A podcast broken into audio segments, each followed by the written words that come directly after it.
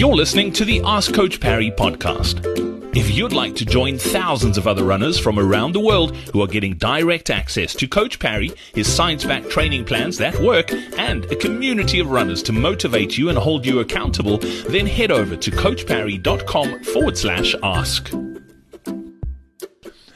Welcome on to another edition of the Ask Coach Parry podcast. My name is Brad Brown. A great question today from Annika. We've got Devlin Eyden with us. Dev, nice to see you again. Hey, Brad. Yeah, how's it going?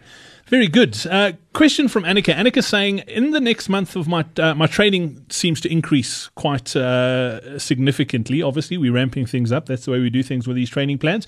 She says Thursdays are a challenge. I really only have time for either a run or the strength training. Would it be counterproductive to move one of those sessions to the Wednesday afternoon? I have more flexibility for workouts on Wednesday. Let's talk about sort of moving things around a bit. Obviously, everyone's situation slightly different and some days work better than others. Is it okay to bunch things up? How do we need to keep the cadence of that program? Is it okay to do higher intensity and strength training on the same day or like an interval session and a, uh, a strength training on the same day? Or is it a case of, you know what, if it's not working, just leave it out?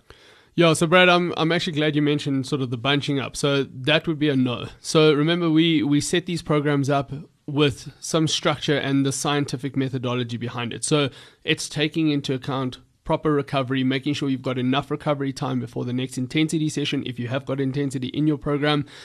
Uh, our strength programs are generally coincide with the kind of running you're doing on those particular days. So all of that is taken into account and structured like that for a reason. Now, there are times where we need to restructure the week based on your schedule and that's the nice thing about what we offer is we do offer that flexibility. However we need to take that into account. So we need to keep the same sort of structure in the sense of if you've got a rest day where that rest day falls in. So if it means shifting your week back by a day that can be done as long as that same flow and structure stays there. Bunching runs up however i know i've had the question once or twice as well where someone can't run on or most of the week, but they want to run Thursday, Friday, Saturday, Sunday, four runs back to back with intensity and do all their strength training. And we strongly advise against that because obviously you're then just building fatigue and you're not getting nearly enough recovery. So, one of those sessions, if not all of those sessions, are just going to sort of really not achieve what we're trying to get out of it. You're going to risk getting injured, you're going to risk getting sick. So, we need to be smart about the restructuring. Uh, certain days, so in this particular case, for instance, doing a strength session and a run on the same day, not everyone has time for that. So we're happy to then maybe shift the strength to another day. But following our programs, we've generally got a Wednesday strength and a Thursday strength class. Now, you don't want to obviously be doing two strength classes on the Wednesday, for instance. So, what I would then maybe look at doing is possibly either removing one of those strength sessions, it's not going to be the end of the world, or moving a strength session maybe onto a weekend somewhere. So, we're still getting a good day between that, making sure those runs depends on what's what's coming up on the weekend as well.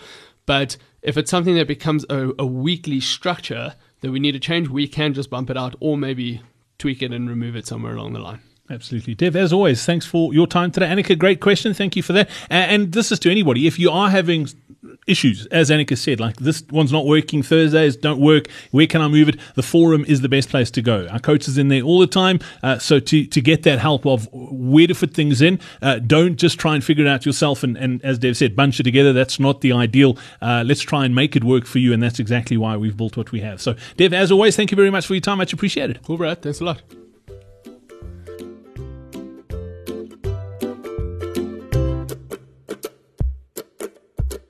Hey, it's Brad again. Before I go, did you know that most running training plans don't take your age into account? That's why most runners over the age of 50 are constantly running in some sort of pain or battling a niggling injury. That's why they always feel tired and fatigued, and it's also the reason why their endurance fades as they get older. It's the number one reason they seem to get slower and slower year after year, even though it feels like they're training harder than ever. If you'd like to discover a new way to train as you get older, then make sure you join us for our upcoming upcoming Faster Beyond 50 masterclass. Simply head over to coachparry.com forward slash 50 or click on the link in your podcast player now.